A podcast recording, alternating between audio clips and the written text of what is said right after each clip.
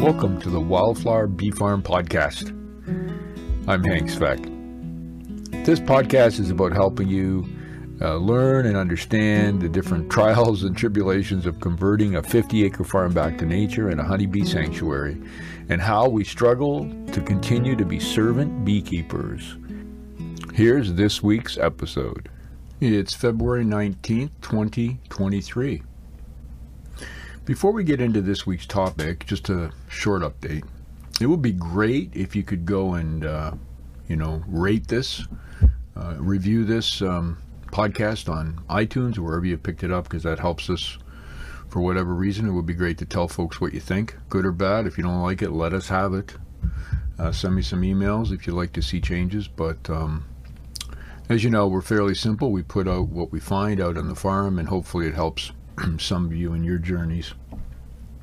Also had a couple questions about the uh, in uh, what Grandpa learned from his honeybees, the book that Mary and I just put out, and and which of the ten rules of a beehive are the most important for me, and I'll talk about that a bit at the end if we have time.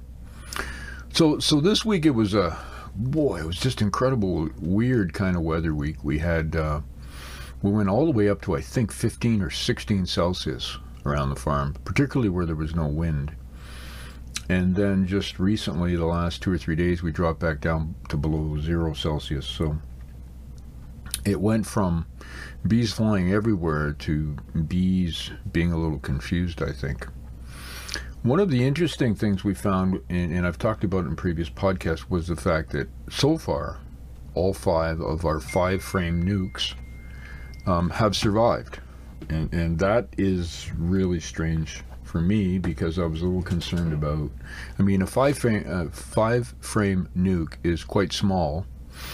Um, we have them in different parts of the farm, so from somewhat exposed to somewhat, you know, very much sheltered. Most of them have some shelter from north winds, but um, then they all have reduced entrances and a, a small sort of inner cover with some shavings on to protect for moisture. The the the concern is, of course, that we've now that we've had some warm weather and it looks like they're starting to break clusters, and the queens are probably starting to lay eggs because if they lay eggs now for worker bees, the worker bees would hatch and then would have to take on jobs in the hive before they can forage sometime the end of March, beginning of April.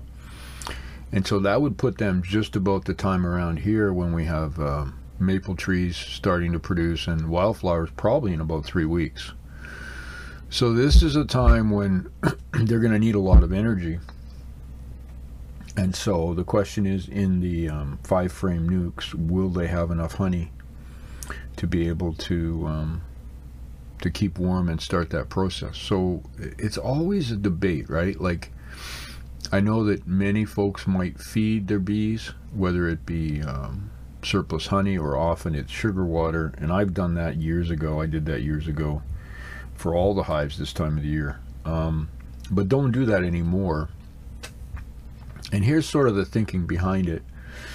Um, if for whatever reason the bees have too large a population um, versus those um, five frame nucs that maybe have a smaller population, it's likely that the smaller um, population set of bees will have a better chance to survive, assuming it doesn't get too cold. Now, we did have periods of time this winter when it was minus 20, minus 30, probably with wind chill, but that was only for about a week. So we had some really cold weather for a week, but we didn't have the usual four to five weeks of really cold weather. Um, the second thing, the bees were able to get out probably once at least every four weeks or less because of the warm spells we've had. So that's been really helpful for them for health reasons.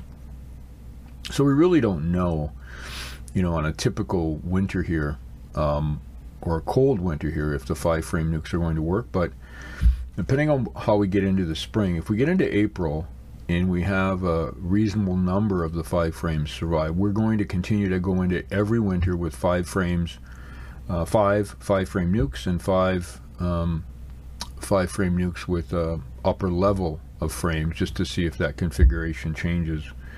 And we also test out the single deeps and the um, the deeps with a medium on top to just look at survival rates over the long term. So back to feeding. So it's as a servant beekeeper, you know, you, you you've got to kind of look at the line in the sand and say, okay, where am I helping and where am I maybe long term hurting them? Um, if all the bees were sur- would survive this winter, say say we went into the spring, we went in with 29 into the winter hives, and let's say we come out with 26 or 25, you know, we could do cartwheels. But on the other hand, we have to really look careful at, uh, you know, what hives are the best to um, to split to continue to propagate what we think is a better sort of um, adapted uh, type of bee for our climate and our environment. Uh, so, so a number of other projects on the go. So we're continuing to push for the um, infrared trials on two hives, two more hives, and they'll be the two hives we have closest to regular agriculture. Um, also talked to General Seed, a great company that uh, provides us with clover and other seeds, and I'm going to be doing some um, what they call winter broadcast um, spreading of uh, it's called double cut red clover on certain sections of the farm.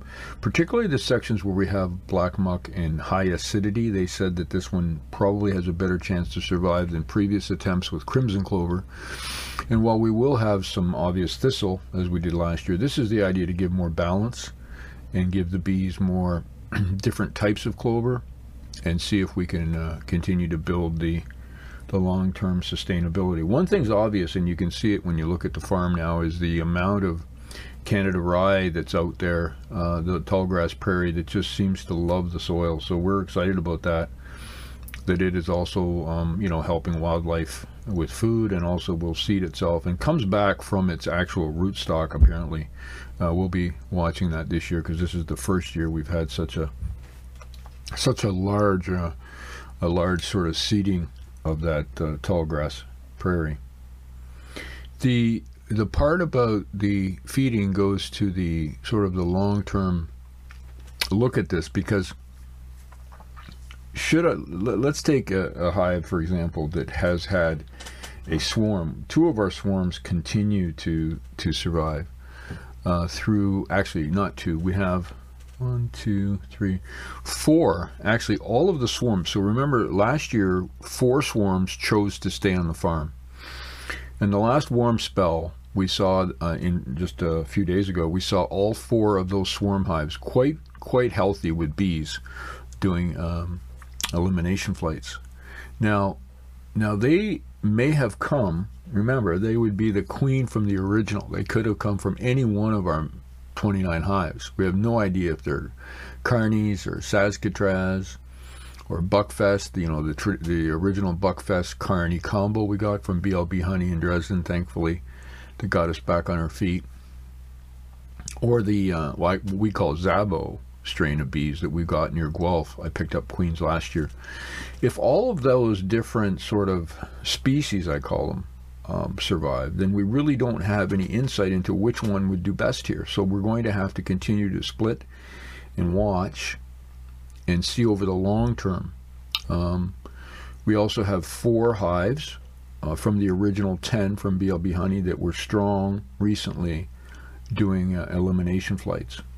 Uh, that's pretty exciting.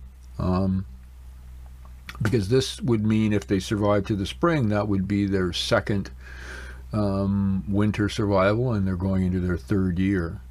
Now, they likely would have um, swarmed, and so we're talking the um, you know the offspring of the original queen. Now we don't know where those original queens are. Could they be one or two or three of those four swarms, or are those others? We have no idea. So what we're going to basically do is continue to monitor. And my plan is to split even more bees this spring um, might even get us to 40, not on purpose, but just to split enough of the different variations that we have so that we can really look at the long term viability. I can also say that the um, the the webcam hive. Some of you, if you go to wildflowerbeefarm.com, you can have a look at that hive. You can see that it's quite strong when there's a warm day. And the, the Saskatraz is the is the is the type of bee we put there and it's a double five frame uh, setup and they are quite quite busy and they are. It's going to be an interesting hive, and we don't know if it's because of the um, location, uh, which is somewhat sheltered from the north, quite sheltered from the different winds, and also it's sheltered from the westerly winds we get off the lake here. So that tends to cool the climate a little bit, but it's sheltered from that. So the question is: Is it because of the, you know, the infrared at night exposure that they had during the uh, growing season last year that made them stronger into the winter? Or is it the location, or is it the strain, or we have no idea. But we are going to be putting up uh, some more of the infrared hives. Uh, probably have those two of them up in March. They'll be sitting on the outside by the focused on the entrance, um, solar powered, only coming on at night, obviously, and seeing if that has an impact on sustainability. Back to the question of all the 10 rules uh, of a honeybee hive that we, we wrote about in our book, uh, what Grandpa learned from his honeybees, would be the, to me, is the rule of survival. And second to that is the rule of probability that bees use when they swarm. And probably the third would be little bits become big bits. And so the the issue of survivability or to survive as a goal is very rarely thought of when it comes to uh, you know, financial management, money management, or budgeting. Um, when people invest, they often talk about, you know, making a return. But if you invest like a honeybee, you're really focused on doing what you can to survive. And as we move into this 2023 sort of year, and we see what's happening economically, survival is not something that a lot of um, advisors had in mind when they took people's money and invested it in, in risky ventures. Uh, and so survival to me is an important sort of flip to the thinking. But I would say the overall is trying to be structured as the bees are with rules. I, I find the, the, the honeybees to be very rule oriented. So they do things based on facts, not on feelings. You know, when you see them march the drones out in October, it's not about a feeling, it's about survival. They know that the drones are no longer needed to do the heating cooling or to, you know, mate with queens, so they, they take them out because they will just that will just be not helpful and probably lessen their chance of survival. Um, so it should be an interesting week. They're expecting some cold weather, but we can see from the internal thermostats that the uh, clusters have seemed to have moved. We had some clusters that were fairly close to the thermostats in the hives, uh, and so they have now moved. So going from 30 degrees, 29 degrees, which tells you the cluster was probably very, very close to the thermostat, to now we're in that 18 to 20, which tells you they've moved. And it could be that they're starting to lay eggs. The queen's probably starting to lay worker eggs for the upcoming season, which is exciting. And hopefully the queens are healthy enough to do that because what we find in the spring, if they are not healthy, we will see that with um, failure of hives sometime around April.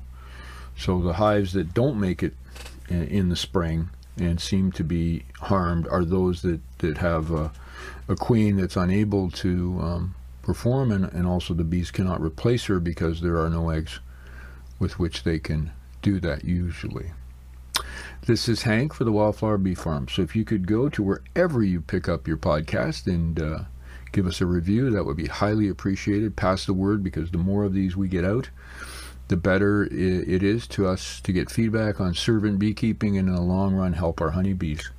You can also go to Amazon and pick up uh, what Grandpa learned from the honeybees. If you have grandchildren or children and you want to help them understand a little bit of basics about honeybees, the 10 rules of the hive, and also how that relates to um, budgeting and you know taking care of things and surviving just as the honeybees do. That might be a good place to start.